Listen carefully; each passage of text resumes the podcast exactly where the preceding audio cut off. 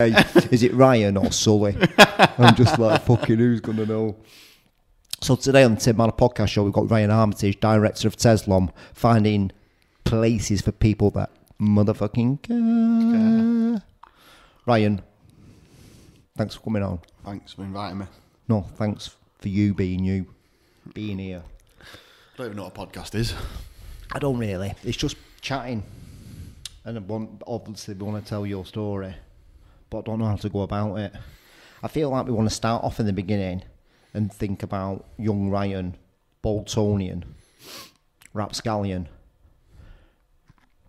Do we talk about the driving the JCB? No, No, we'll leave that off the podcast. It's not a good story, that is it?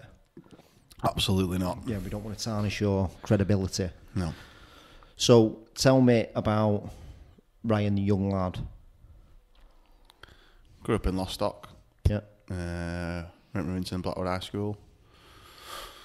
Wasn't great. Didn't really like school. Lots of different reasons. What was the main reason? Uh, Authority. I think I just don't like teachers. Yeah. Uh, I think they're boring. Um, some of them are all right, but at school at the time, I thought they were boring. But that's just, I just don't think I was interested in education. Like, just Was there something that you was interested in at school? I can't remember. Nothing. Not art or Yeah, I like, yeah, science. yeah, like art was like all right. Yeah, that was it really. Art that was the only one that was sort of really bothered about, even though I wasn't that great at it. It was more. what, quali- hand. what qualifications did you get? Can't remember. I didn't get many GCSEs. Nothing. N- nothing that was worth talking about. You just. I think I got like Ryan I got outcast. yeah, I got What, what were your report cards saying?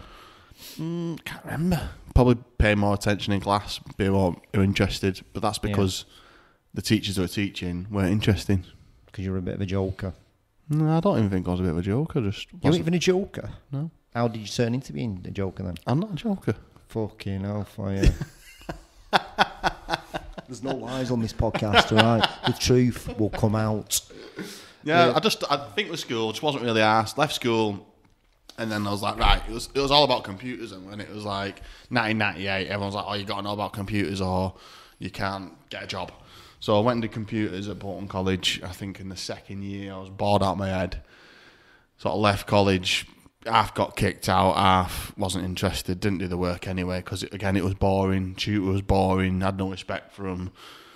Um, and then I think I had a bit of a problem with an, like, an ex-girlfriend, sort of, and my other were lads, and I just couldn't be asked of it. And then I, but I was working at uh, Toys R Us around the corner. Um, I did really well with sales there. I think I sold quite a lot of PCs for the group. I think I think sold the most amount at some point. I remember. Toys for us. It, no, yeah, Toys, yeah, PCs. yeah, because they sell PCs. They have like P- PlayStations and PCs there. Yeah. Oh, did they? Yeah. I. Anyway, so I left there. Um, what what what? When I left college, I remember saying to my dad, like, "What the what am I going to do?" And he was like, "Why are you going to car sales?" And I was like, "Just passed my test." So you went to college. Yeah, I went college. What did you do at college? IT. That's what I'm saying. It was boring. I was doing IT and working at Toys R Us part time. It was literally around the corner, Manchester Road, yeah. And then I left college because I, I couldn't be asked of it. It was all too much. And then I was working there and enjoyed the sales. And that's when Dad said, I remember the conversation. He was like, going to car sales." So he rang his old mate Chris or someone he knew. I went working at car shop in Manchester. And then that was it. Never looked back then. That was it. As soon as I went working there, realised that it was all about making money for me at that time. That was it. That was your whole identity. Yeah, that was just like, that's it. I'm all about this. This is exactly what I want to do. But I think half of it is because me, it's like anyone, isn't it? They go, they follow what their mum and dad do, or to a certain degree, some of them do. Some of them don't, but a lot of people do. So, because my dad had done it before and talked about it for years, it was interesting to me. We always used to have conversations, me and my dad, about never committing to something. So, like when you're in sales, you, you don't you try and answer a question with a question. So we used to do it quite a lot at home. Oh, I remember you telling me this. Yeah, go go through it. Yeah, it's like so. Like if you say like, you, what do you want for your tea, and you'd be like, is that is it important? You know, like right now, and they'd say, well, yeah, it is, and you say, well, how important is it to you? Like when, when you know, just like answer a question with a question. So, So it we was that's the way of like teaching, like yeah, it was just I don't know if it was teaching, but I think my dad was just into it so much that yeah. he knew that if I did sales, if you do sales, you see, you've always got a job. if you know how to sell and you're not scared of picking up the phone or speaking to someone, and you can do it in the right way. Doesn't matter what you sell to a certain degree. Obviously, some stuff you need to like. If you're selling, I don't know, medical equipment, you need to know about that equipment. You're selling cars, you can sell cars. You don't even need to know everything about that car. You can sell people sell used cars and know the basics of the car because the person who's buying it is probably going to know more about it than you are, aren't they?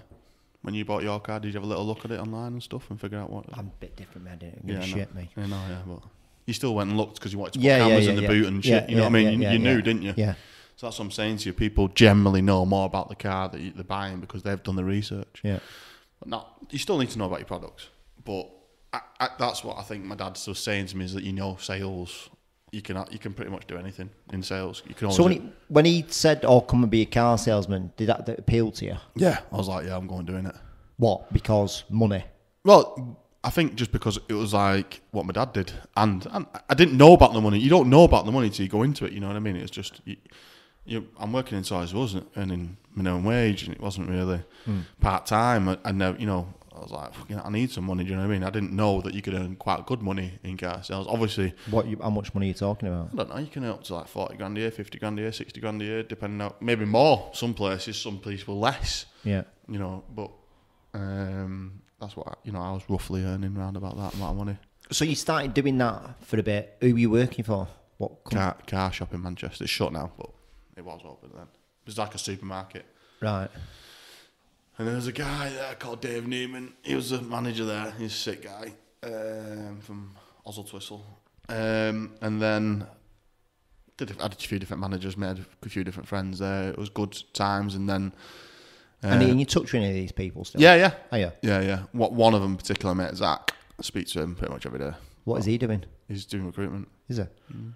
Yeah, I think we were talking about him before. Mm. Yeah, yeah. So from there, what happened then? It all goes a bit like mixed up, doesn't it? But it was then Carcraft in Rochdale for a Yeah. bit.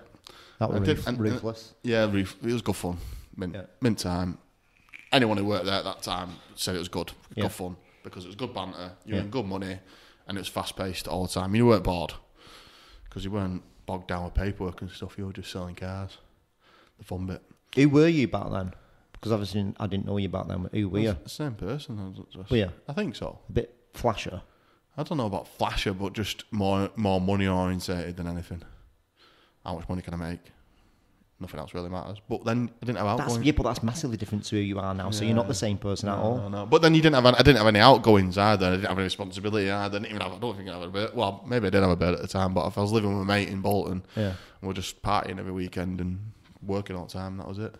So from there, from was it not supermarket car? Carcraft. Yeah, yeah, yeah, I can't remember. This is where it goes a little bit grey in area for me. Like I did a few different jobs. yeah. I think I left. If I remember rightly, I left Carcraft, and then I was seeing a girl, and her dad did joinery, and I went and did joinery because I fell out of working all the weekends. I think because I'm at a few different jobs actually thinking about between car shop and Carcraft is selling cars. I did a few different garages, but then I definitely um, went and did joinery for a bit. What did you love about selling cars? I think it's just talking to people. I think, and the banter, and then the people you work with. I think they're the best things. Money, obviously, but it it's not the the, the, the, the thrive of having money. It was just that I had I could do stuff. So For some reason, I feel like um, selling cars for me, there was a kind of a Wolf of Wall Street kind of feel to it, where everything's kind of, you know, like back then when Yeah. what um, fucking Carcraft. yeah, It was just like you know, just get as many people in and like just it is a little bit like that. It's not Wolf of Wall Street. It's nothing like that. But it's it's just you just you just did it. You just it's purely about how many cars can you sell, how much money you can make. yeah. I think that's the sort of similarity that I'm thinking about. Yeah, it's just but yeah. I think sometimes people get, people in used cars get a bad rep about like uh, you know ripping people off. There was none of that. Yeah. I mean, Carcraft was a bit expensive and stuff, but th- at the time I didn't, I wasn't aware of it. Do you get what I mean? Because I Yeah, was yeah, young yeah, yeah, and I was yeah, yeah, working. yeah. I wasn't aware of it. But I- you know, they sold a lot of cars, did a lot of business. It was a good company. Um, so joinery, yeah, they Hmm. which is joined. a bit random. Yeah, well, I think I was seeing a girl at the time, um, and I can't remember. The, see, I had an argument with mum about this on holiday She's because I thought that she talked me into it at the time But she was saying she was like, well, make sure you're making the right decision. But I quite clearly remember her like saying, yeah, you should do it. But she, she on holiday, we said, she said, I was supporting you. Um, but anyway, I did join her. eh? So at school, you wanted to do something hands-on, but then you went into sales, which isn't really didn't, I didn't know what I wanted to do at school because, like I said, for me, like I know teachers now, and this is not disrespect for teachers, but like they go about things the wrong way for people who think like me. Yeah. You know, if you're not academic and you're not going to do that, like it's just like boring. Obviously, things have changed at schools now because I've been in schools recently with my job and stuff, and things are completely different. But I think back 1998 when I left school, I was like bored out of my head. I can't even remember it. I don't even. I don't even. I don't think I speak to maybe more than two people I went to school with. Three maybe. Yeah. I don't even think they're in my year. Boring. What, what, so tell me, car sales to Joinery. How? Why? But that was because I think I was just living with a mate and we're working all the weekends, you see. In the car sales, you earn good money, but you're going to do a lot of hours. You do a lot of hours, long Saturdays, day. Yeah, Sundays. Saturdays, Sundays, Basically, every. going out on a Saturday night, you've got to be in Sunday. Yeah, yeah. Just like, Hungover doing it. But, and then, like, in your day off, you still have to really work and stuff like. Yeah. You, you, you are there seven days a week, really. Well, you used to, I don't know what it's like now, that's the thing you see, but when I was doing it, it was. Probably still is the same. yeah. Um, so then I, was, I think I, I remember quitting, not in a bad way, but just like I'm going, I'm had enough sort of thing. Not like storming out of the place, but I remember just saying I'm quit. And then I went did joinery, bought a van, bought the gear, went to Preston College, um, and learnt how to do joinery. I can't remember everything. You just got to have to take it with a pinch of salt. But you know, did joinery, did a few different places in, in um, split with my girlfriend, so that didn't work out because I, I think I was going to end up working for her dad at some point. That was the, I think that was the plan if I remember rightly. And ended up working for myself a little bit.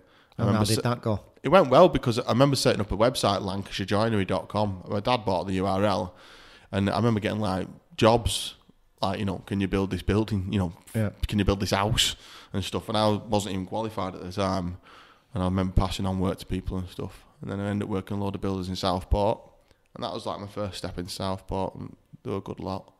Well, le- learned loads of crazy stuff with them lot, and had a good time with them lot. And but what what for join? The only thing I can remember from joining me really is I know I put a kitchen together and stuff now. I, I fucking hell, I haven't got any tools left or anything. But what it did do is teach me the worth of money because I think I'd lost touch with how much you know hard you have to work money because I earned so much money. I'd had hardly any outgoings. When I was doing apprentice wage at 21 or whatever 22 it was, and I was driving a van from a brand new car, I sort of realised, wait a minute, money doesn't go that far. Yeah. You can't just frit it away and it's going to come the next week. You have to save it, look after it, you know, be careful of what you buy.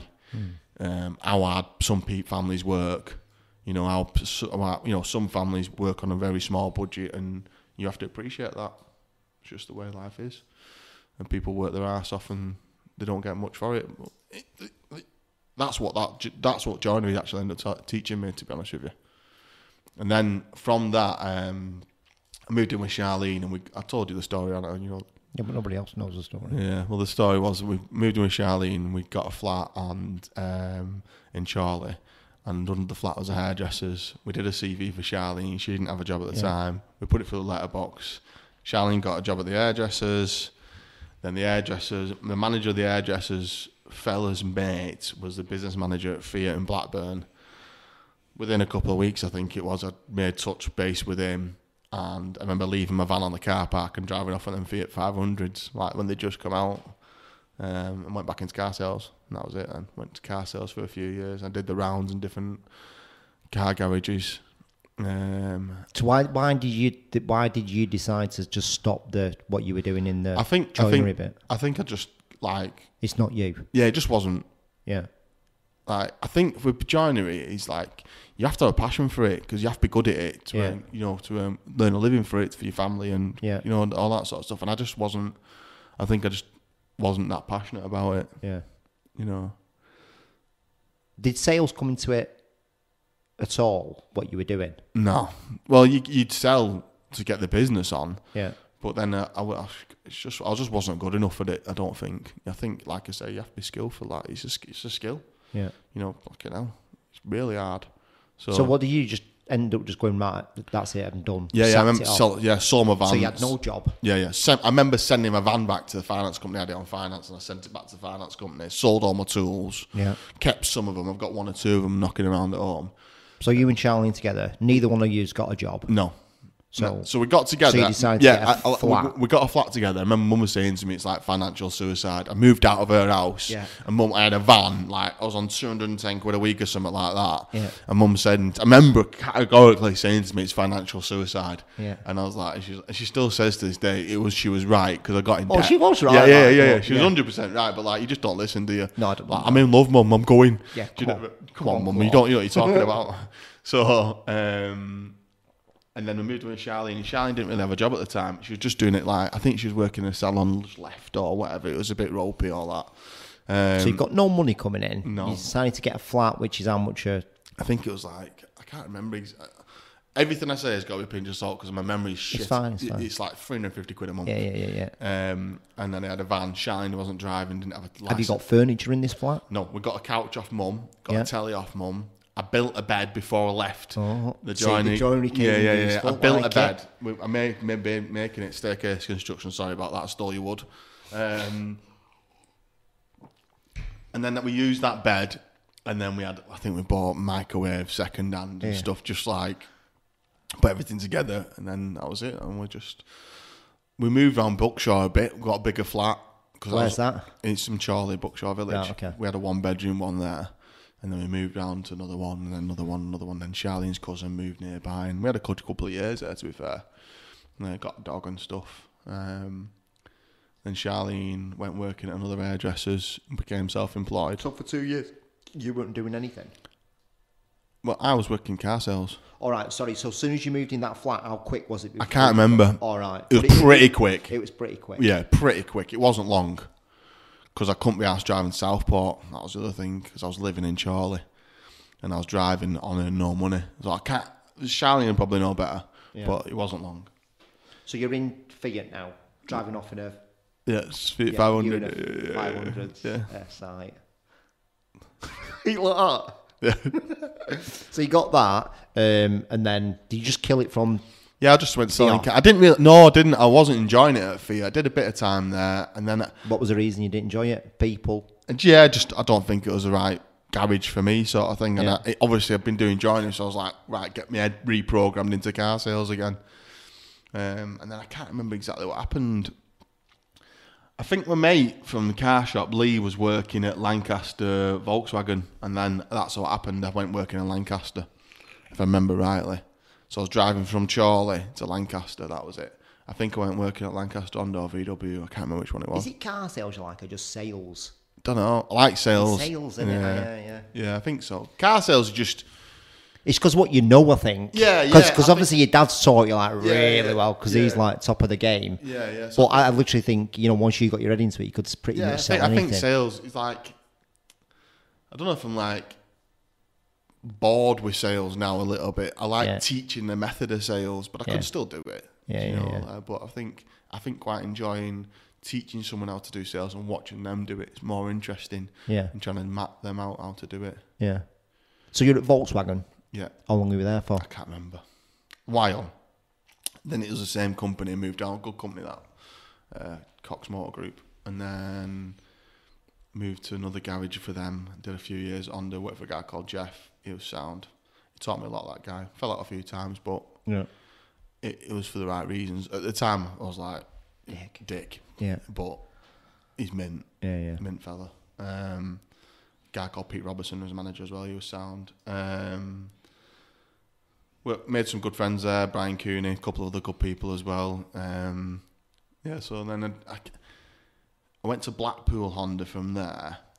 Um, so it's worked with some good guys there again. Can't remember everyone's name, but like Simon, Barry, and a few other people. Like, and I had a really good time there. Did the, like the trade, started doing a bit of like eBay car sales for them. Just got that going. Yeah. They were doing it a little bit, but helping them do that. And then I think I just what happened was that was a point in time where I, th- I can't. I'm trying to remember ages, and I can't mm. bloody remember age. I wish I knew the age I was. But obviously, there's a point where you've come from car sales th- that you've got to remember that bit of going from car sales into your next. Yeah, yeah. what I remember that? that? I remember that because I bought a part exchange. Yeah.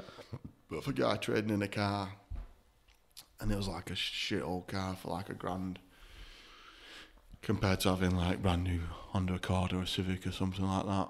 Um, and then, then what had happened was like my surrogate auntie Sue, she left um, a big recruitment agency because of her age, and someone else, another company bought them out, and I think they sort of pushed her out to, uh, you know, And this is in education. yeah, in education sector. It's quite a big agency she worked for. Yeah. I think she just this big company had different ideas than she did.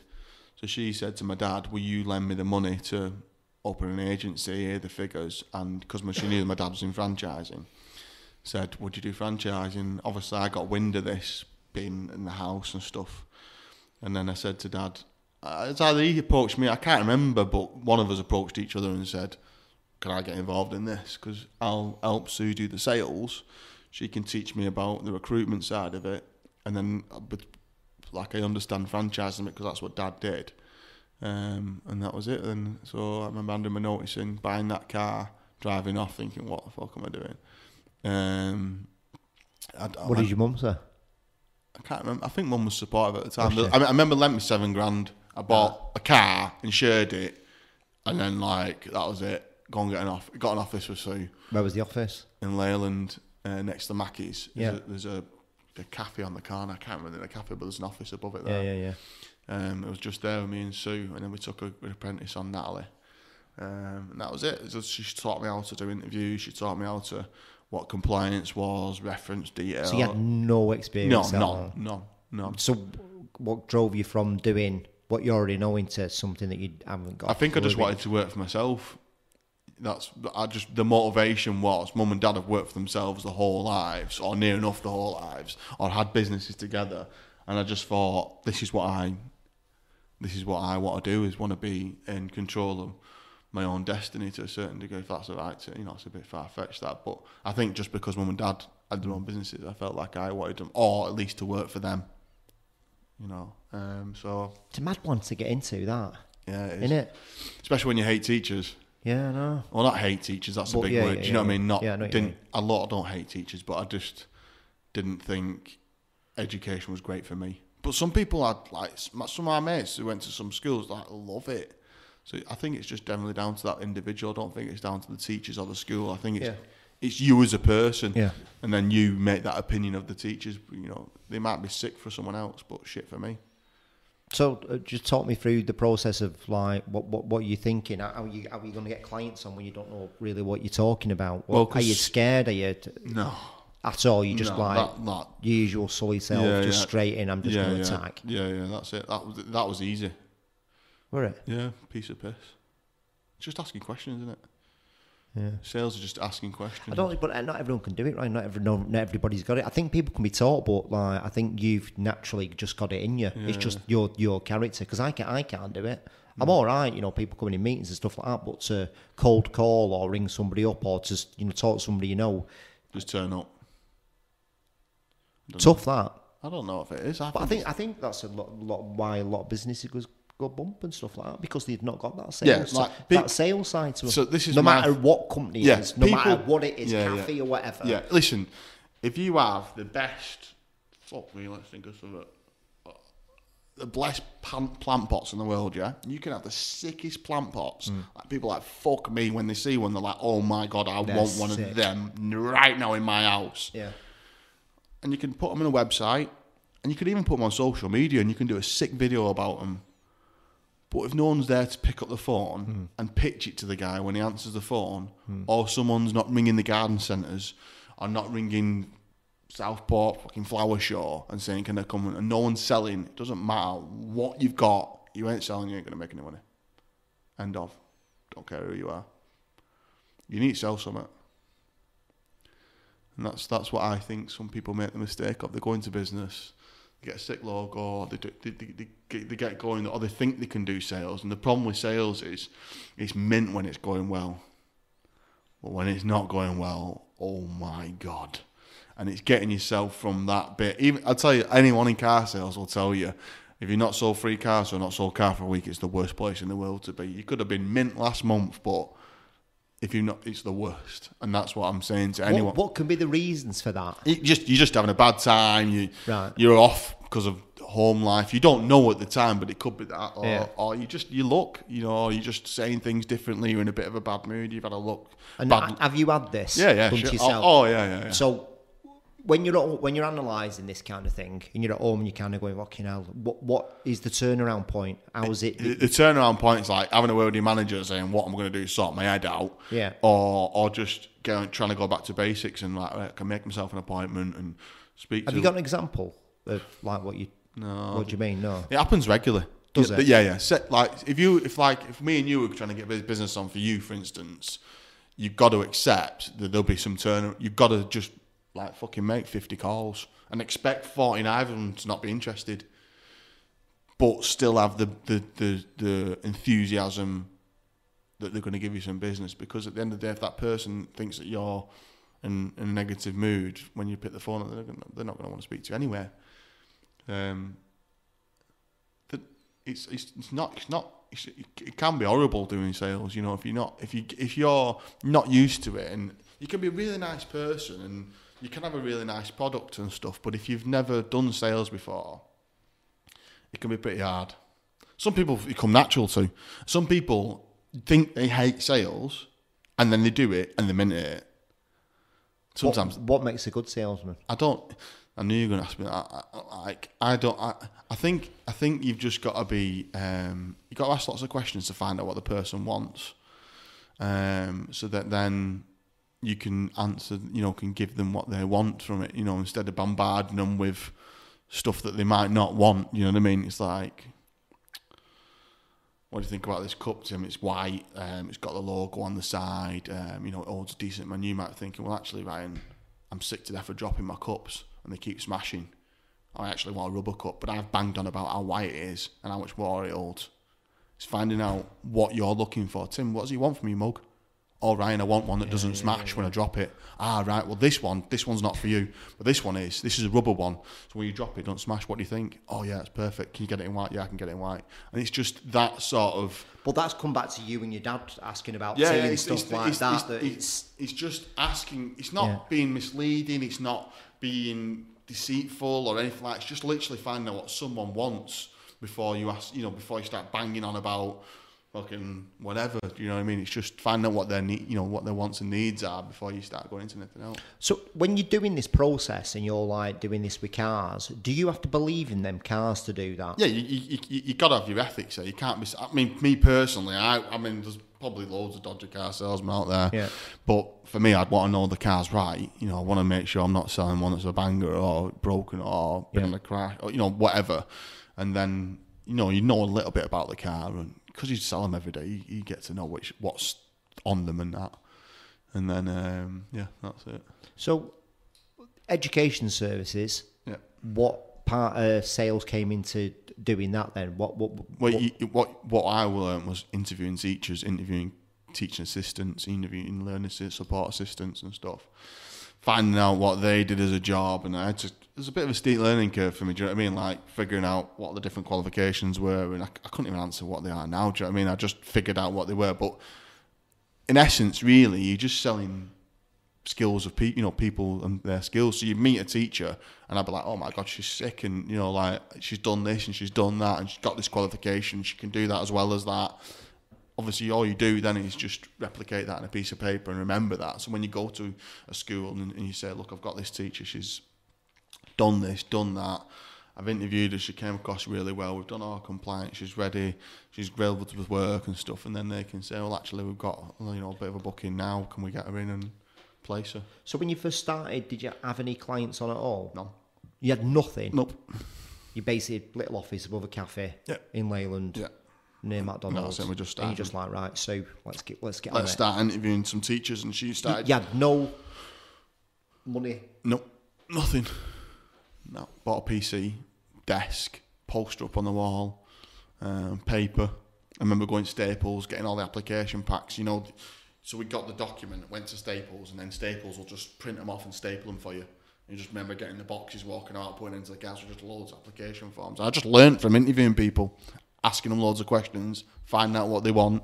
Did you have a business plan or a strategy, or are you just are you going? You just use and just going. "Ah." Well, no, we knew, we knew what we wanted to turn over, so then we could franchise the business yeah, model. yeah. That was it. It was That all, was your- the goal was to franchise. Yeah. that was my goal. Yeah. to franchise because obviously, my dad had done it and Yeah, mum yeah, had done yeah. it, so that I knew that because for franchising, it's it's make good money, but it's it's quite good to. It's quite an enjoyable job because you're inspiring people, and then you like start their own businesses yeah, yeah, up, and yeah, you can yeah. see So them it's like. And, you, you create a business, and that it's almost like that's not enough. What I want to do is also help other people franchise their Yeah. business. You know, uh, get into business for themselves. So.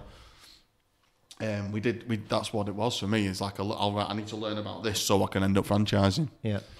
Um, so we got that going. Uh, got some business on. What? How, how well were you doing? I think I did about 300 grand in the first year. I could be wrong, but about that. I don't know, mate. is pretty good, mate, isn't it? I don't know. yeah. yeah. I don't know how much money I made, like, but I think Yeah. I don't think I lost anything. Yeah, yeah. Um, um, and then we did actually franchise one. Uh? Yeah, I think the second or the third year.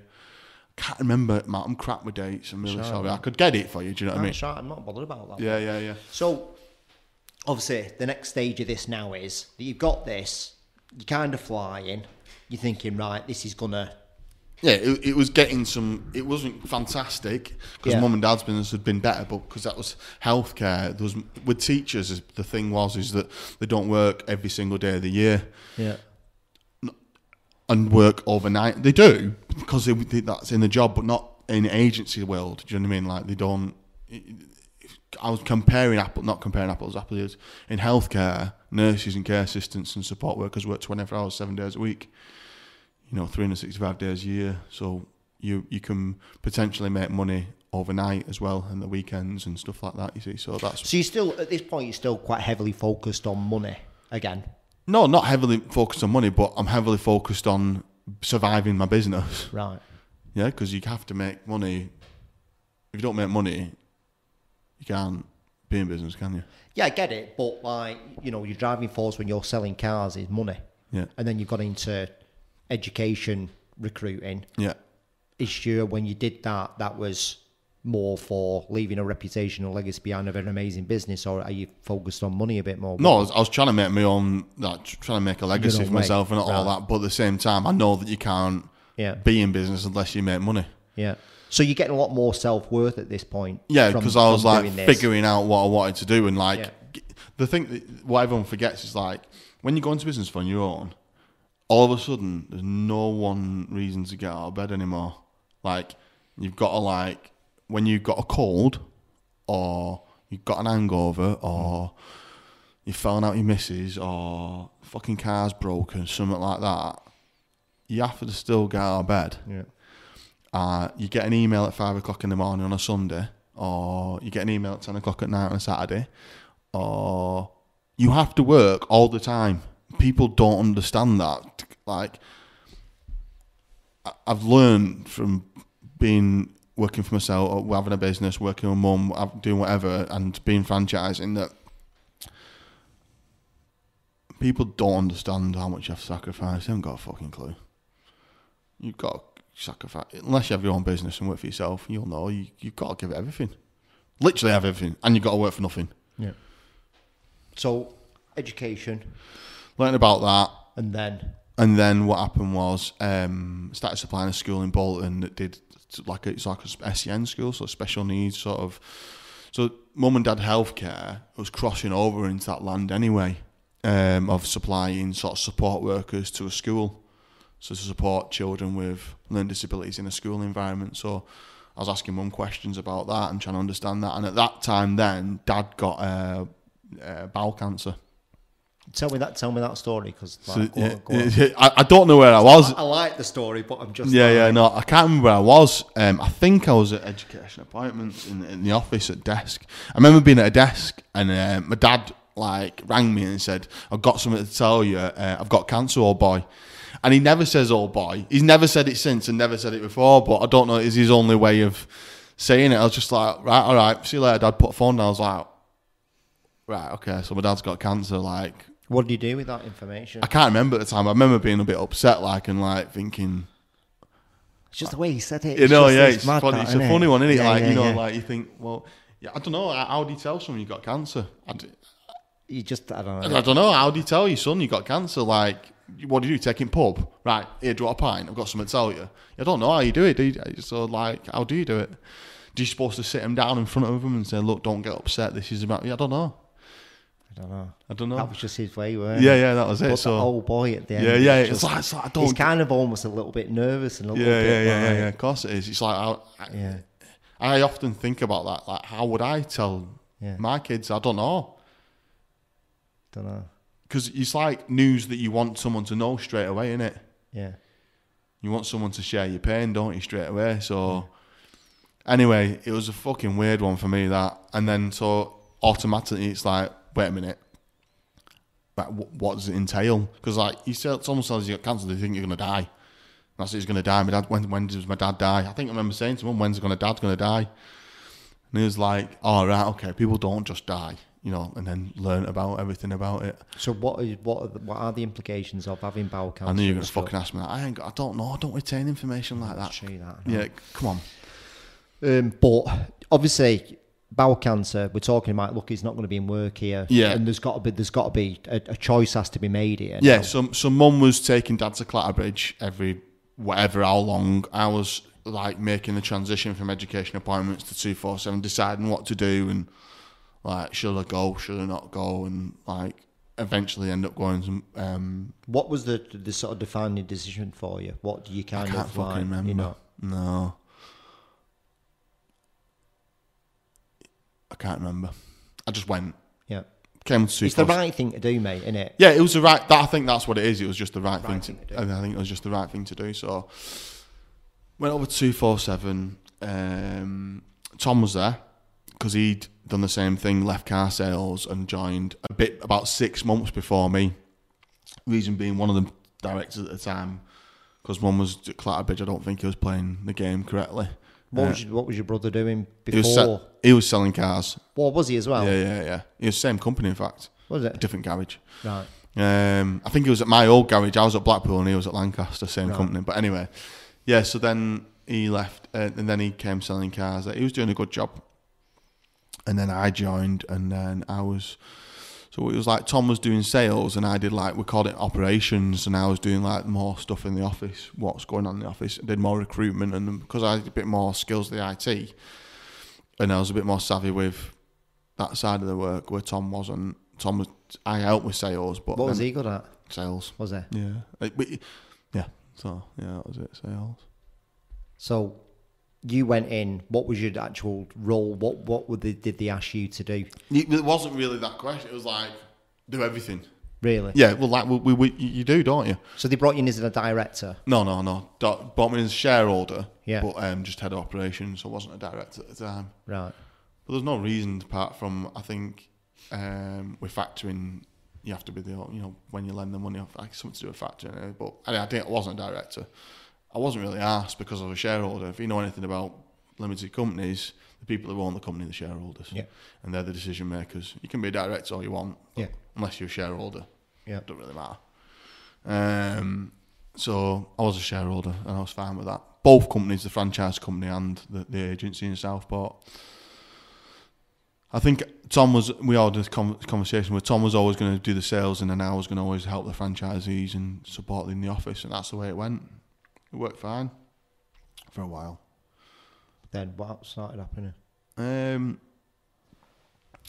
I think like um, obviously Dad wasn't in the company at all then. Nothing. Nothing. Um, he was still a director, but wasn't in the company. And like he asked questions, and we had board meetings and stuff like that about money and stuff Yeah. like that. Um, but yeah, and then um, I did- Was there a conversation where he's just not coming back in again? yeah, we never said that. But everybody kind of knew, but it was never really discussed. Yeah, we didn't didn't need to be discussed. You know, it was just the way it was. I think because Dad still could like have his input. He was more on the franchise side of it, really. Yeah. And he, he never ran the office in Southport at all. It was always mum. Hmm. You know, mum always did that. He, he never even got involved in any of that. Um, and then I can't remember mate with times and stuff, but yeah. Then Tom started going off the trail, rack trail, you know, a little bit. When, when, when, Was he doing that going off the rails before you even joined? No, it was mint when I joined. Was it? Yeah, yeah, it was mint when we, we were selling. You know, we were working together, and yeah, yeah. Can you remember the distinct sort of like, well, I don't want to say daylight, but when you when you thought to yourself, look, he's Going off the track. he's going off the track here a little bit, I can't just like not turning in for work and shit. Yeah, just little bits like that. I can't. I can't remember, mate. Uh, There was times.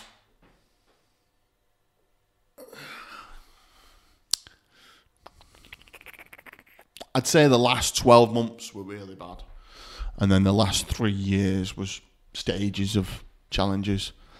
Was he still turning in for work? Yeah, he was still turning for work, still doing a good job and things like that. He was, he was, he was always going to be the laughing joke of the office. He was never someone who, you know, But underneath is yeah, he was always laughing and joking and causing havoc at off at the work and stuff like that. But um, he, he would, he was always just do, wanted to do the sales. It was wasn't really interested in anything else. He used to help with payroll though, um, because he was good on numbers. Full enough, he was, was shit out with numbers. Um, but yeah, he used to help with payroll. I think that was just more to just make sure that he did something else other than sales at work. Um, he was really good at that, that part of it though, um, but not much great at everything else. Um, yeah, Was, was he a shareholder as well? yeah, Yeah. So you, mum, dad, yeah, Tom. yeah. So I don't want to talk about it. We just skip it. What happened to him?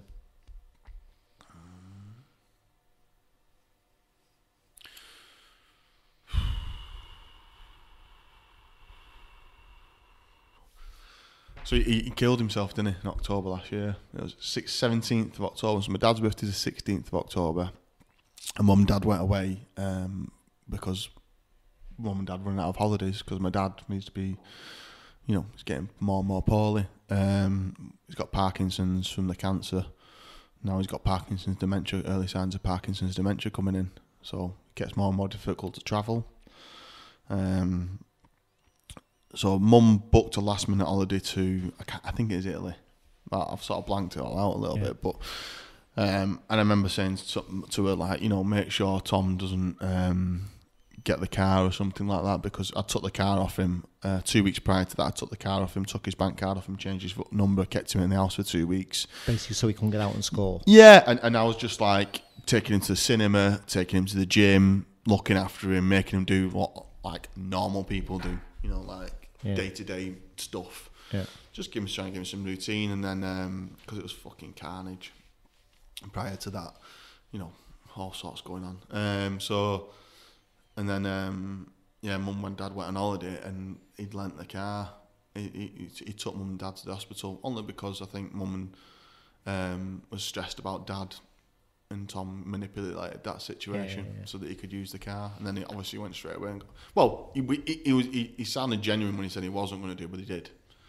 And went and got drugs that day. Anyway, to cut a long story bearable, he he, uh, he, he, he hung himself at home, and I had a big meeting on the seventeenth, um, and I hadn't spoke to him. He'd gone off found my friends and stuff, and I was like, mm, this doesn't feel right. I remember the time; it was ten twenty three. Um, Of all the things you can remember. yeah, because I, I, remember looking at my clock thinking it's ten twenty three and fucking I'm not spoke to Tom. And then anyway, I went back home to mum and dad's house. I opened the front door. Mum and dad had like a cream cat rug in the front room. It was quite a big rug, um, and I was and I was like, "What the fuck is that rug doing at the bottom of the stairs?" It was like two rolls of a rug. You know, if someone had dropped a rug off the railing, you know, off the banister, or rolled a rug down the stairs, it was like crumpled up. I was like, what is that? Because it had like these, it was cream with blue and red patches in it. And then I realised it was a pair of legs. And it was um, the blood had gone to Tom's legs. And it was like two big like birthmarks, you know, like red patchy birthmarks, quite big ones. As I walked closer and then I realised it was dead. He was stone cold. Uh, he had shorts on, trainers, and a top, a top. I'd bought him some stuff from the gym, you see, the night before. Uh, he'd come, he'd put the gym stuff on and gone out all day and got wrecked. So we'd had an argument that night before. I'd, I've missed that bit out, and I. Yeah. We'd had an argument the night before because I went round to the house the night before because he'd gone missing all day after he got took the car, and I'd left him about eleven o'clock that night. I'd made up with him, but we'd had a big argument about him taking drugs again and trying to sort himself out. And I left him to it. And when I came back, and that's why I hadn't spoke to him all night. I sent him some text messages and stuff. Um, so had mum, and then I went back the next morning. Um, yeah, and then it was at the bottom of the stairs. I remember just, I remember saying, "Fuck me, Tom, I can't fix this one," and then just give him a massive hug. He was stone cold. Rigor mortis had set in. The rope had snapped. It was around his neck, and then um, I was like, "What the fuck am I gonna do?" I sort of sat there for about five minutes, and then rang an ambulance and said, "Look, I've found my brother at the bottom of the stairs. A rope around his neck. Obviously, I was in bits." And they were trying to keep me on the phone. I was like, "Look, I need to get off the phone because there's some other people I need to call here." Um, she was like, "No, no." So I was like, "Listen, I'm going by. Paramedics will be there in a minute." And then I rang uh, Charlene, told her she dropped everything, jumped in the car. I think she rang the police to get someone there to me, and an ambulance herself. Um, found out afterwards, and then uh, I rang mum. I said, "Mum, where are you?" She said, "I'm in the hotel." I said, "Right, I need you to go back to the room." And I think she was like near the room anyway. I said, "Look, I've got something to tell you. Sit down." And I told her, said, "Tom has killed himself." Fucking hardest phone call I've ever made in my life. I didn't, but I made it like it was nothing at the time because he was just in shock. And I sort of sat there with Tom at the bottom of the stairs for about 25 minutes while the ambulance came. Paramedics came in, hooked him up to the machine to confirm he was dead, then covered him up, and then put me in the lounge waiting for the police to come. Police come, you know, talked to me and interviewed me, and CID came, took pictures, make sure everything's all right. Went around the whole. I missed quite a bit of stuff out here, by the way. Like I went around the house and stuff afterwards, and found found the rope and found the knife and found evidence of drugs and stuff in the house and stuff. So you just got to bear with me, but I missed a bit out there. And then that was it. Spoke to the police for hours. Charlene turned up. And then I had to organise all the stuff for the hospital and the body going. And mum came back, I think, the day after, and they arranged for her to go and see Tom at the hospital in Southport. That's weird going seeing your, your brother with your mum and dad freezing cold on a tray like frozen. Fucking hell. yeah. So yeah, I went and seen him. Fucking took a picture of him and that. Fucking hell, mate. It's heavy that. So yeah, so then Has he left, Oh, a, I has he forgot left to- a note or anything? no, no, nothing. And then the thing was, the next day, obviously everyone was asking. Well, people were asking me where I was at work. So, and I'd had a big meeting that day, and they were there, the people for the meeting. I just had to fucking turn my phone off, didn't I? So I went into work the next day. Um, I got Zoe to meet me on the car park and said, I, thought, I can't even walk into work on my own here. So we know. I told her on the car. Did you? Yeah, and said, look, this is what's happened. She's like, fucking hell, her head fell off, obviously.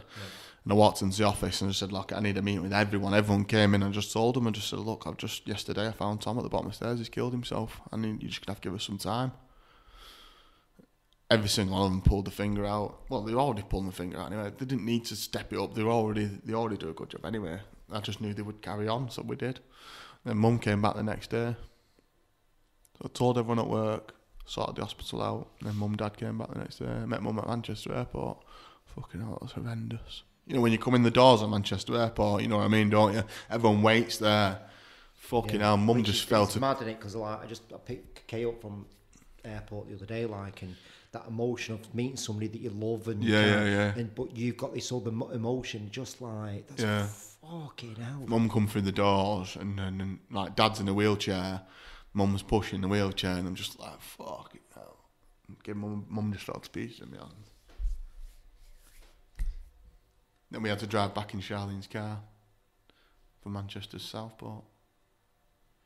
It's fucking heavy, mate. I tell you now. can't even comprehend that, mate. I can't even. It's insane. I've told you before, I can't even comprehend it, but.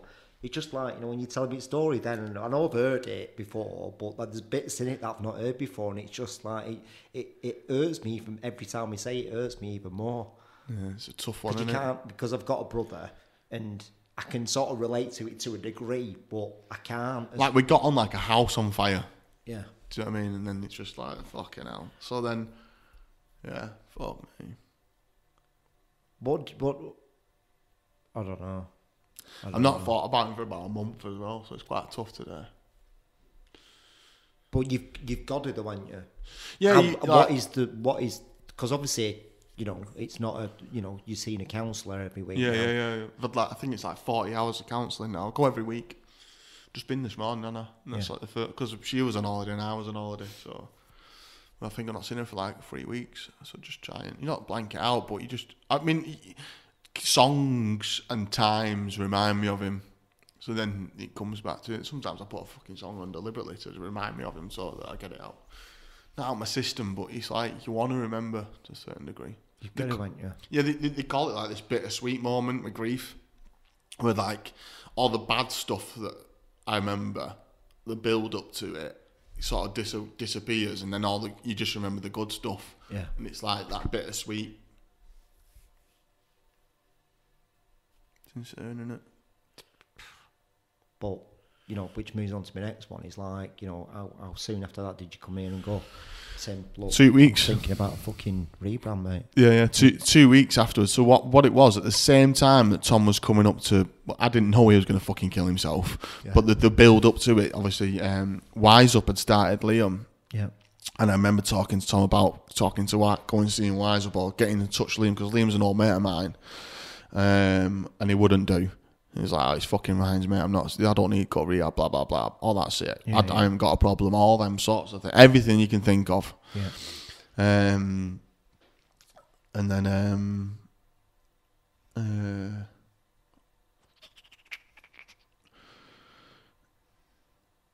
yeah. So then I fucking lost the train of thought a little it's bit. fine. You got in touch with Liam. Yeah, I got in touch with Liam and he wouldn't do it. And then I asked Liam where was he doing the videos from because I was like, there's no fucking way he's thought of that himself. Yeah. And I was like, he- he's gonna have gone to someone. I didn't even know what a fucking branding company was when I was dead straight with you. I told you this before. Like, I ain't got a fucking clue what you do for a job. I was like, made up job, in it really? It is. It is. I'm selling fucking, what do you call it? Fairy dust. It's, it's a made up job. But anyway, we'll get over this in a bit. yeah, go on. Um, so yeah, so then he was like, "Look, it's Tim Marner." So I contacted you.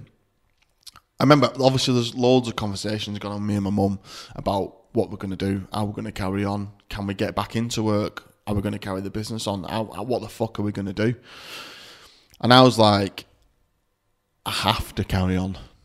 There's no fucking way my dad's having cancer, Parkinson's, given me the opportunity in life to carry this everything I wanted to do, Yeah, and then my brother dying, and not being able to carry, you know, what am I, where are we going to go and work for? Go back in car sales? Nobody it's not going to happen, is it? nobody you. Yeah. So then mum was like, right, okay, we'll carry on. So I set the meeting up with you, come and see you, didn't I? And then I brought mum back. Do you remember? Just talk to me about that first meeting when you walked in. Like, what you, what you, what your expectation? What you're thinking of when you first come in? Like, When I first came in, it was to cut a new logo yeah, and you to teach me how to do videos. yeah. That's what I wanted. Yeah. I wanted you to come in and say, right, What were you looking for? that's what I was looking for. I was looking for What were you expecting for them things to do for you though? just for us to be on social media better. Right. Okay. Um, but then I, I had no understanding of all this branding and how things come across and what how you can do things. You've taught me that now since then. And learnt myself a little bit. And Yeah. it's one of them things like someone can't teach you this, the, the, like how to come across on camera or how to do things. You have to fucking understand it yourself. You have to go through the emotion yourself. It's not nice, is it? No, it's fucking horrible. Yeah. But now I understand that we couldn't project ourselves on social media under the 24 7 fresh health banner because it was too corporate, too generic. It worked for years, it was perfect. Yeah. But the world's changing a little bit. And then the way I wanted to do business going forward by looking after people a bit better and understanding that mental health is problems, that, you know, people don't want to talk about it. Tom had a massive ego. He would never have that deep conversations. So I understand where Tom was. There's loads of the ramifications to Tom's death that I probably wouldn't say on camera or anything. I know them all. Yeah. I had Tom's mobile phone. I know everything about Tom. I knew all his friends. Knew everyone around, around it. So I know everything about it. There isn't anyone in the world knows more than me. Yeah. Um, so, but I'm telling you now, there's a lot of challenges. If you look at this massive pie, there's a lot of slices to this pie. Yeah. The perfect fucking storm. I'm telling you now. Yeah. So, um, I've lost my train of thought again. So you come in for the first meeting. Yeah. You're looking for a logo. Yeah, logo. Can you teaching check? how to do social media. Yeah, yeah. What camera do I buy What and how do can I we do it? Yeah, yeah. And then, you were like, no, you need to do a rebrand. yeah, what are you thinking? Should I you was like- dick at it with New Year? Yeah, no, I was like, mm, right, all right, maybe. Yeah. but do you remember I had like a pink shirt on and like a sleeveless yeah, jumper on yeah, and yeah, suit yeah. pants and stuff? Yeah. I thought, oh, for fuck's sake, here we go again. You know, I thought that about you. You can fuck off. You're looking at sick as fuck, this fuck. I was like, who's this fucking dick? You don't know what he's talking about. Yeah. But it was it was a good meeting, wasn't it? Yeah, it was an ace meeting, mate. I think as soon as like me and you met, like we just hit it off straight Yeah, away. yeah. I knew for the fact that as soon as you started talking, I first thought to myself, "Why are you wearing them?" Yeah, yeah. It's just because But it- obviously, I didn't tell you straight away. But obviously, we've had this conversation. Like Ryan, stop wearing suits. It's Yeah, not yeah, you. yeah, yeah. It's not your identity. we, we just need. I, I, it's like a, it's like um, it's everything you want to be, but you're scared of doing it, isn't it, yeah, yeah, Um, yeah, And then once you do something, you're like, why the fuck have I been yeah. doing yeah this so it's mental, innit? Yeah, yeah. But it's just someone giving you the permission. That's what it is, isn't it? So we had that. We had that meeting, and then I went and got you mum. went away, right? And what are you telling your mum? I said to mum, I remember like it was like a quite a funny call. I said something like, "Look, I've been to this guy. I want you to come and." See. I was on the steps walking out of your place. Yeah, yeah, yeah. I was like, "Mum, we need to come see. I want you to come and see this guy. It's what we need. It's the only way we're going to be able to do what we want to do." Um, and she was like, "Right, okay. What what is it exactly?" And she's like, "Oh, I don't know about changing the name." I said, "Look, let's just go. Let's go back and see him." And then we came and saw you, didn't we? Yeah, We didn't do the rebrand then, did we? We came and saw you, agreed it, Yeah. said we are going to do it yeah. you give us an idea of cost, and then it was the rebrand a couple of yeah, months yeah, later. yeah, when, yeah. Well, there was a bit of time in between because it was Christmas. It was Tom's funeral, wasn't it? yeah. Um, and uh, to be honest, mate, I wanted a bit more time to think about it because it was it, it was really important that we kind of got it right. So I, I asked you both if I could have a bit more time, and was- went over Christmas, and then I, I pitched it into you in the new year. Yeah, yeah. I? Um, Because it was fucking. I think we both. I think um, there must have been a few phone calls then because I'm sure we said, look, let's just get yeah, Tom's funeral. yeah, Let's get some time under our belt and get through Christmas and stuff because the fucking first Christmas was horrendous. But I, like me, I didn't know, mate. I didn't know this was going on. Yeah, I yeah. didn't know it was only two weeks after that. You know, he's Yeah. done what he's done to kind of you coming in. I'm just, and then you told me like, oh, it was about six months later. I was just like, what the fuck? Yeah, it's like with Liam, though, isn't it? So Li- Liam came to Tom's funeral and did a speak about wise up, addiction and stuff because I, I knew there'd be loads of lads there that smash drugs all the time, and if they got out, it's getting out of hand for them, they could have an, an avenue to go down if they wanted to. And um, it was four months into Liam's recovery, I think. I don't know if he wants me to say that on camera. Fuck, I don't know, but it was. So that was a big ask from him, and I'll never forget that.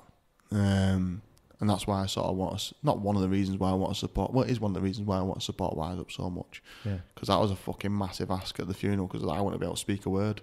Yeah. Um, So when I'm sort of like doing going through the branding process, Yeah. yeah. What what what you what you thinking? Obviously, you've got Tom in your head most of it. but, Yeah. you know when you haven't got him in your head because you're trying to like Yeah. not think about. it, You're thinking about what you think I'm going to come up with. well, I think we give you the generics of that we needed a one word doing? I remember saying that to your mum doing, saying, look, 24 7 fresh health is massive word. I, I didn't listen to that though. Yeah.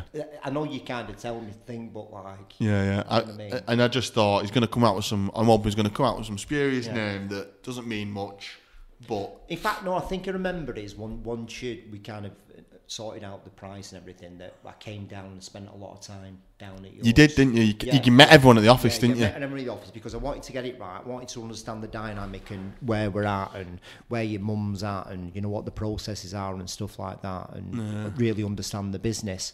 But not understand it from a visual point of view. Understand it from like how do they make people feel when you're ringing up people and all- yeah, that's that's what was really important to me. And then when I when I thought right, I've got it now.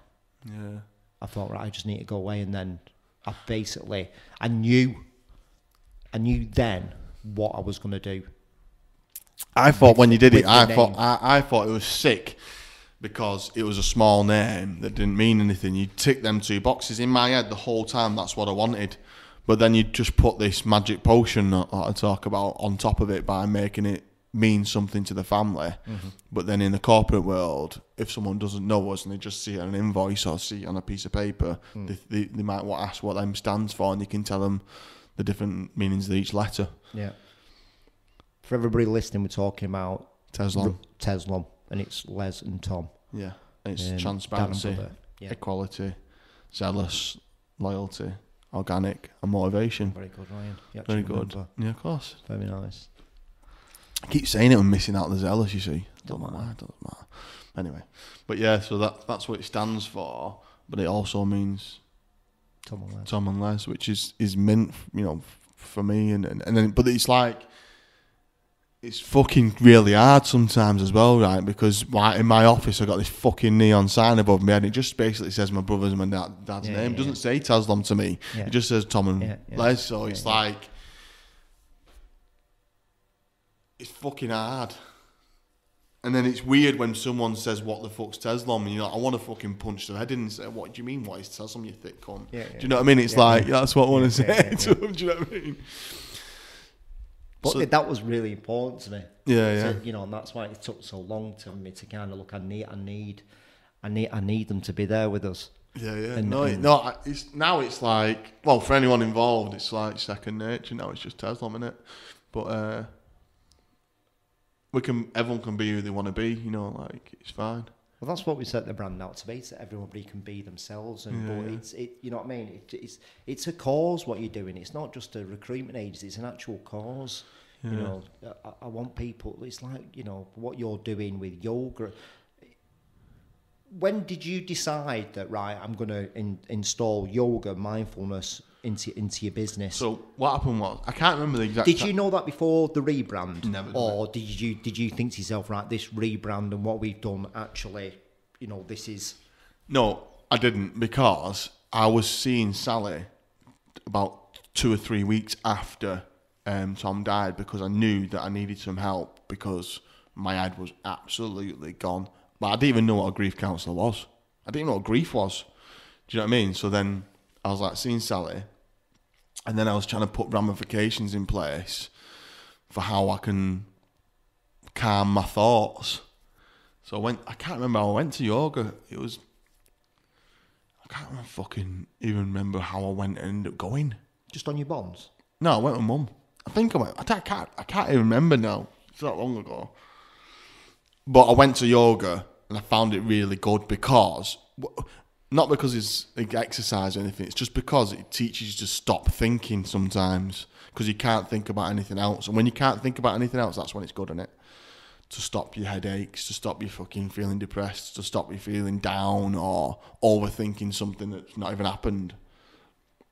Because that's the killer, in it? It's when the killer. But I've had it before. See, I, there's loads of conversations I've had with my about this. But even before Tom died, I was having challenges with overthinking and getting stressed and depressed or whatever, and Yeah. you know, like dealing with that on a day to day basis and not realizing what it was. But now I'm like, ah, right. These are things I need to put in place. I need to exercise well. I need to eat well. I need to stay hydrated. I need to meditate, or I need to at least do yoga or do Yeah. something that takes my mind off it. That Yeah. breathing thing you've taught me about. yeah. I need to do something. Yeah. When it gets bad, I need to go back to basics, go back to drawing board. This is what I need to do because if I don't, That's, that's what that's that's what all these things start creeping. Yeah, yeah, and yeah. affecting you. Yeah, yeah, yeah. affecting you. Yeah, yeah, and that's what Tom's death made me realise that I was also having challenges, Yeah, but I didn't realise at the time. Yeah. I just thought I was You thought- stressed. yeah, yeah, yeah. I was stressed. I was running my own business. yeah, blah blah blah. yeah. But I was dealing with Tom as an addict as well. You know that was that was a challenge in itself. yeah, And then being a new father, you know, I had two kids. Yeah. Um, that was a, you know just bought a house, uh, and you know that that all them on top, and Charlene has her own business. You know, you've got all them added onto it as well. So So where's the where's what's been the best thing about the rebrand? the best thing about the rebrand Yeah, is the attitude of people that work in the office. Not that they had bad attitudes. It's just a different attitude. Yeah, yeah. They had a good attitude anyway, but everyone's sort of a little bit more like friendly. Not that they weren't friendly, but it's just like a weird. Because they feel part of something. yeah, yeah, it's like a bit more chilled. Yeah, But everyone still does the job. yeah, yeah. I think it should be more real. What's been the biggest challenge of the rebrand? Dealing with Tim Mann, I think. Fuck off. the best thing. Ah, fucking hell. Everything, everything. The rebrand, mate, you know me, is Yeah, yeah. fucking being colossal. Yeah, You know, talking to the franchisees about it, that was tough. yeah. Going around the country talking to them about it, saying we're changing the name of the company. What? That was How many franchises have you got? Can't remember now. About 16 or something like that. Yeah. Um, Which is a big ask for people, isn't it? yeah, it's a big ask. But with the right rebrand and the right, you know what I mean, cause that you're going on, people. People have got on it On now and it's board, fine. they? Yeah, they're fine with it now. Um, and I think it was causing issues for us because I, th- I don't know if it's because 24 7 been going 11 years, the other companies called them 12, 24 7 something. Yeah. There's one in Ormskirk that called themselves 24 7 Carefree. Yeah. I don't know. Yeah. Um, but it's quite a generic name, innit? Hmm. It It worked at the time, but now there's too many. You know, type in two four seven health or whatever. There's about ten different ones. So it's just, um, it was just that basically. It's just you know, that's helped other franchises, so they see it from that point of view, and then because they all knew Tom. Um, I think they all took a little part of it as well. Anyway, I think they all sort of realised that that's going to happen, and I think they're all all right with it now. I'd be surprised if anyone's not all right with it. So what's next for Tesla? Next, From from, my point of view, the next stage is we've not sold franchises for about a year and a bit. I think I can't Yeah. remember exactly how long, but for about a year. Um, and then so the next stage is we're going to a franchise show in Birmingham. Never done a franchise show before, so that'd be a mad one. Yep. Um, no one's ever seen Teslom as a franchise before because it used to be twenty four seven. Um, so that's an interesting one to get doing that. Um, that's my next big thing is the franchise show. We've done some of the offices up. We're doing two more in the, in the minute. The third one's coming up. Another third one's coming up. Yeah. What's next for Ryan Armitage personal brand? Um, Have you ever thought about this before? Before I started talking to you about upping your personal brand and what's it? I've, I've, I've thought about it, but never thought like it's, it's, it's like it's feasible. You know, it's like I don't, I don't know because y- y- y- helping people in business is like part of the franchise, isn't it? How do you set up? What do you do? How do you go about doing it? What you're looking out for that's going to be a bad thing? You know, how do you get yourself out of bed? You know, all them things come into it. Some people just crack on with it and they're fine with it, and then mm-hmm. they ask questions afterwards. And some people need a hand all the way through it. So it's, it's I'd love to do something like that in the future, but right now we're, we're mega busy. You know what I mean? Like Yeah. it's, it's chaos. When we're just about on the cusp of getting bigger and bigger with the franchising. So Plus, we've got Tom's one year coming up as well. yeah, yeah, anniversary, which will be interesting. What you do? Are you preparing yourself for that? Yeah. Well, it, well, it's not so like when you speak to uh, Sally's my, my um, counsellor. Um, we talked about like some people get upset on the build up to it, and I think I'm there. Oh, Some yeah. people get upset on the day, and then some people get upset on, on the time, and I get upset all the fucking time about it. To be honest with you, um, but um, yeah, I've got some things planned. Have you? Yeah, one thing planned. Yeah. It needs to be done, that doesn't it? Yeah, it's fine.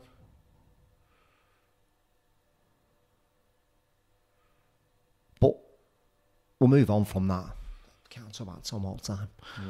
Um, it's important for me to help you grow your personal brand because I personally think you can help a lot of people out and a lot of because like me and you've always said like we've not you know done anything from YouTube, not done anything from Yeah. you know what I mean. We've done it from learning Yeah, mistakes. I, I and don't being- watch. I've never listened to a podcast. I swear to you. Hmm. I promise you, I've never listened to a podcast. I haven't read a book since school, and I don't think I've read any in school. I don't watch YouTube channels. Hmm. I don't read motivational books. My motivations came from my parents. Now I've got it. I'm hoping that I motivate people that work for me. Not that I'm saying it's bad that you do. Do you get what I'm saying? Hmm. It's not, I'm not asked if you do or not. That's great. If you can watch some videos or read a book and get something from it, then that is perfect. And maybe I'm missing out. Maybe if I started watching videos and watching podcasts and reading books, that I'd be better than I am now. Hmm. Not saying that I'm great now, but I'm just saying, would it enhance my life? I think it would.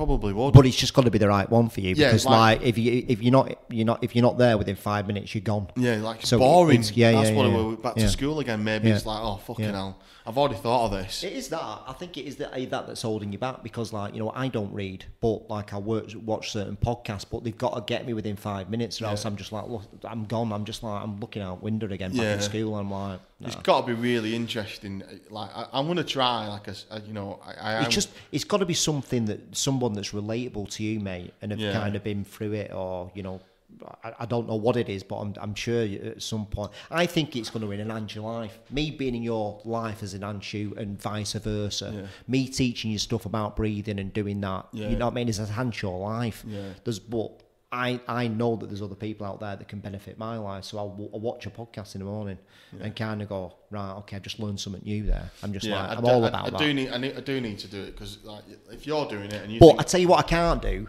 if somebody sends me something and go, Tim, you need to watch this podcast. Yeah. I'm like, fuck off. yeah, yeah, yeah, yeah, I'm going to choose a podcast. yeah, because you don't have been told to do. no, yeah, yeah, no. yeah. I'll, ch- I'll, I'll do it in my own time and choose to watch that. So that's what you've got to kind of do, I think, because you are like me on that on that note. yeah, just I want to do it on my term. It's that same old saying, I ain't got time. Yeah, But then someone would say to me, well, you need to make time. yeah. But right now, I ain't got fucking time. But you need to make time. I know, yeah, fuck off. Fuck off. I get up at five as it is. What are you doing when you get up at five? Going for a slash. Yeah, and then what do you do? Then go gym. Straight off. Yeah. You're in the gym. That's your morning ritual. Yeah, got gym. Come Come, back, back. do a bit of breathing Yeah, if I have time. yeah, If I forget, if I'm in a good place, I don't do it. yeah, It's when I start creeping back into the bad place, I'll put it back in again. yeah, yeah, yeah. Only because I don't always have time. Because I've got two kids. Got to get them to nursery, I've got to get to work, or I'm away, or whatever. You got to make time. Fuck off. They don't. It doesn't. You can't just fucking insert time into the time. I can. You get, Oh, if you get like an hour and just put, or just put ten minutes in there, but like everything else stopped. Yeah. Be all right. Magic dust. Magic mana dust. Doesn't work like that, mate. Right, right. So this has been our first podcast. It's been up and down, a little bit like a roller coaster. But we, we need. I think we need to chat more about stuff because we've, we've we need to go down the rabbit hole on a few. Yeah, we've different, skimmed across a lot of yeah, things, Yeah, yeah, We we? need to go down the rabbit hole on a, a couple of things about business, about managing people, and you know, I want to get into the franchising thing because that, that does interest me. And I want to go on to about I- what what I want to do is expectations. yeah, And I also want to go on to about doing things for people. What I've been thinking about is like I've done stuff for people, and then it's like what I'm realizing if you do if you support someone, it's it's what on what terms it is. that's a rabbit hole, mate. Massive rabbit hole. Massive rabbit hole, and a big overthinker like yourself. Yeah, it's a go to the fucking dark Big one, that mate. Supporting people and what their expectations are is fucking mad, mate. We'll leave that till next We, time. we need to find a podcast on it. Watch in we'll, between time. We'll do that in between. Ryan Armitage, thank you very much for coming on, you big fucking fancy bastard. Thank you very much. Peace out, boy.